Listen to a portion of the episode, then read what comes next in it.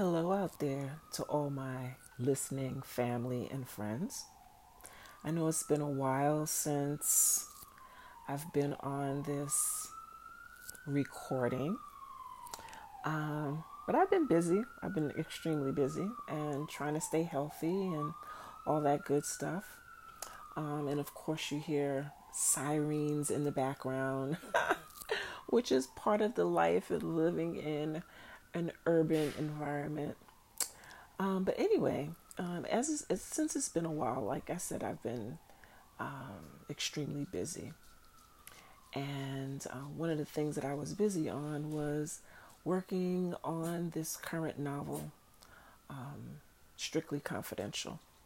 And Strictly Confidential will be hitting the shelves shortly, actually October 26th. It'll be in bookstores. So prior to you rushing to your nearest outlet, whether that be online or whether you go into a physical bookstore, I wanted to give you just a little taste of what Strictly Business is all about and see if it's something that's up your alley. If you have been following my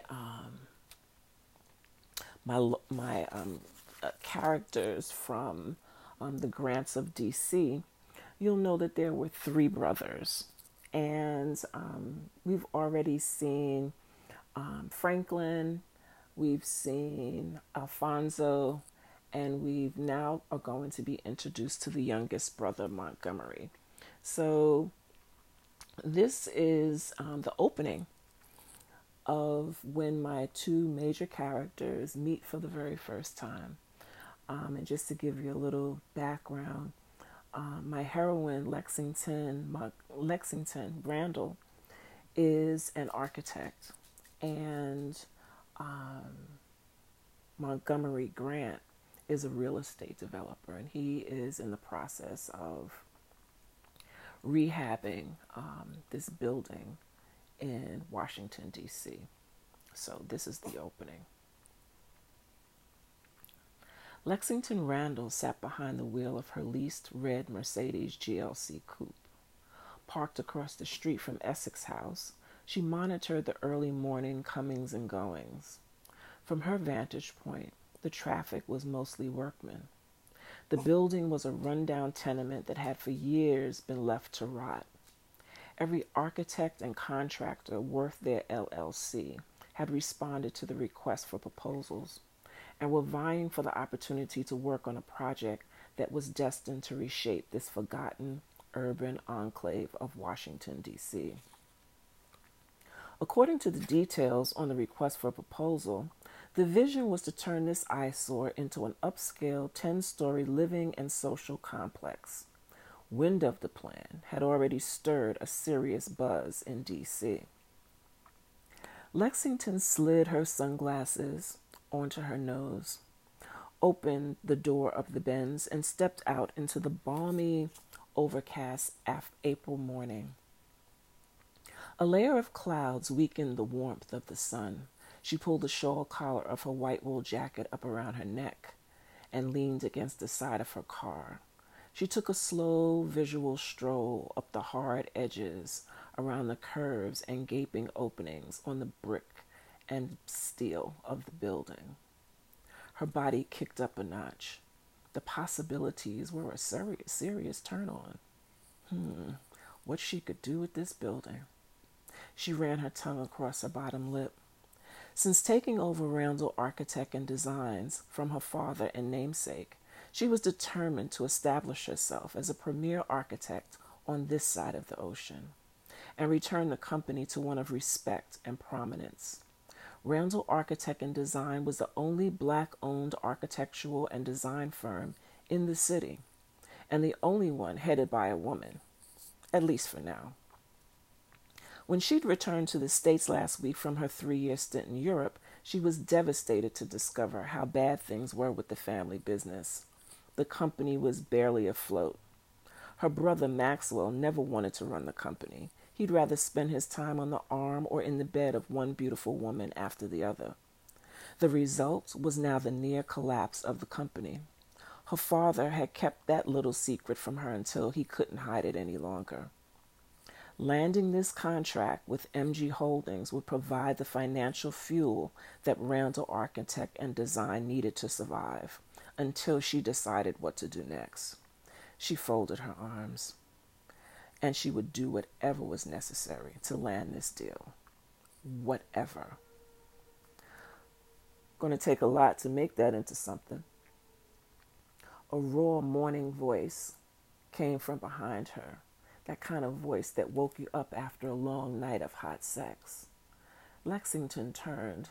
Her breath hitched as an electric tremor zipped between her thighs. Oh my. She swallowed. The right corner of his full mouth lifted into a tease. He squinted against the overcast sky, tightening the corners of his eyes. He came around from the front of the car and stood next to her, rested his hip on the warm hood. He was taller than she first surmised, and he smelled so good. Damn.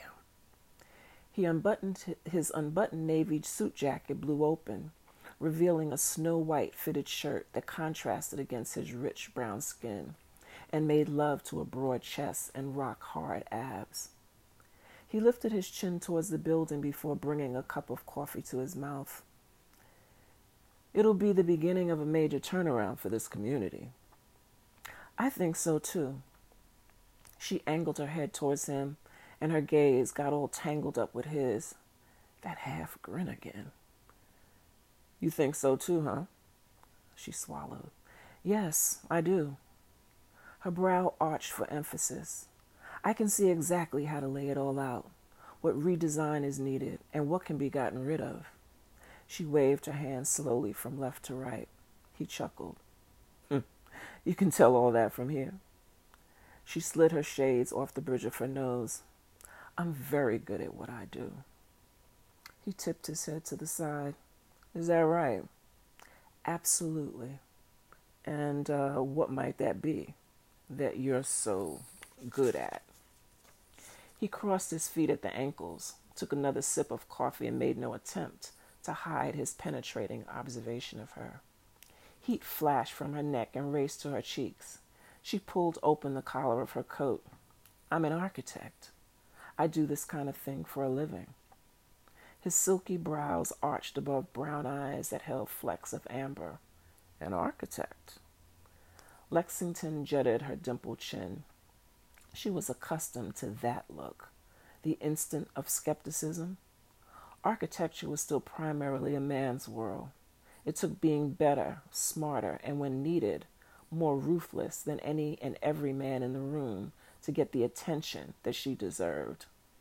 What she wanted to do was tell him where he could go with that smug, sexy look he kept throwing her way. But her mother's warning voice of tolerance echoed in her head. Never know who's going to come and go in your life. Treat 'em all like they matter. He pursed his lips. So, have you submitted a proposal? That's why I'm here today. I was hoping to meet Mr. Grant and give it to him in person. He studied her for a moment. Well, Miss Randall, Lexington Randall. Well, Miss Lexington Randall, today is your lucky day. Or not. He extended his hand. I'm Montgomery Grant. Well, I hope that you liked what you heard so far.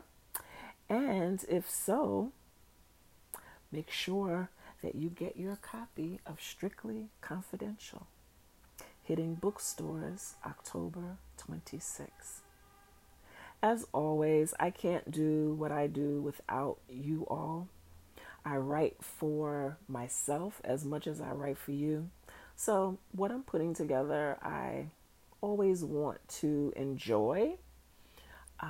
I want it to be a story that I would want to read, and therefore a story that you all will want to read. So I hope you will join the Grant family again.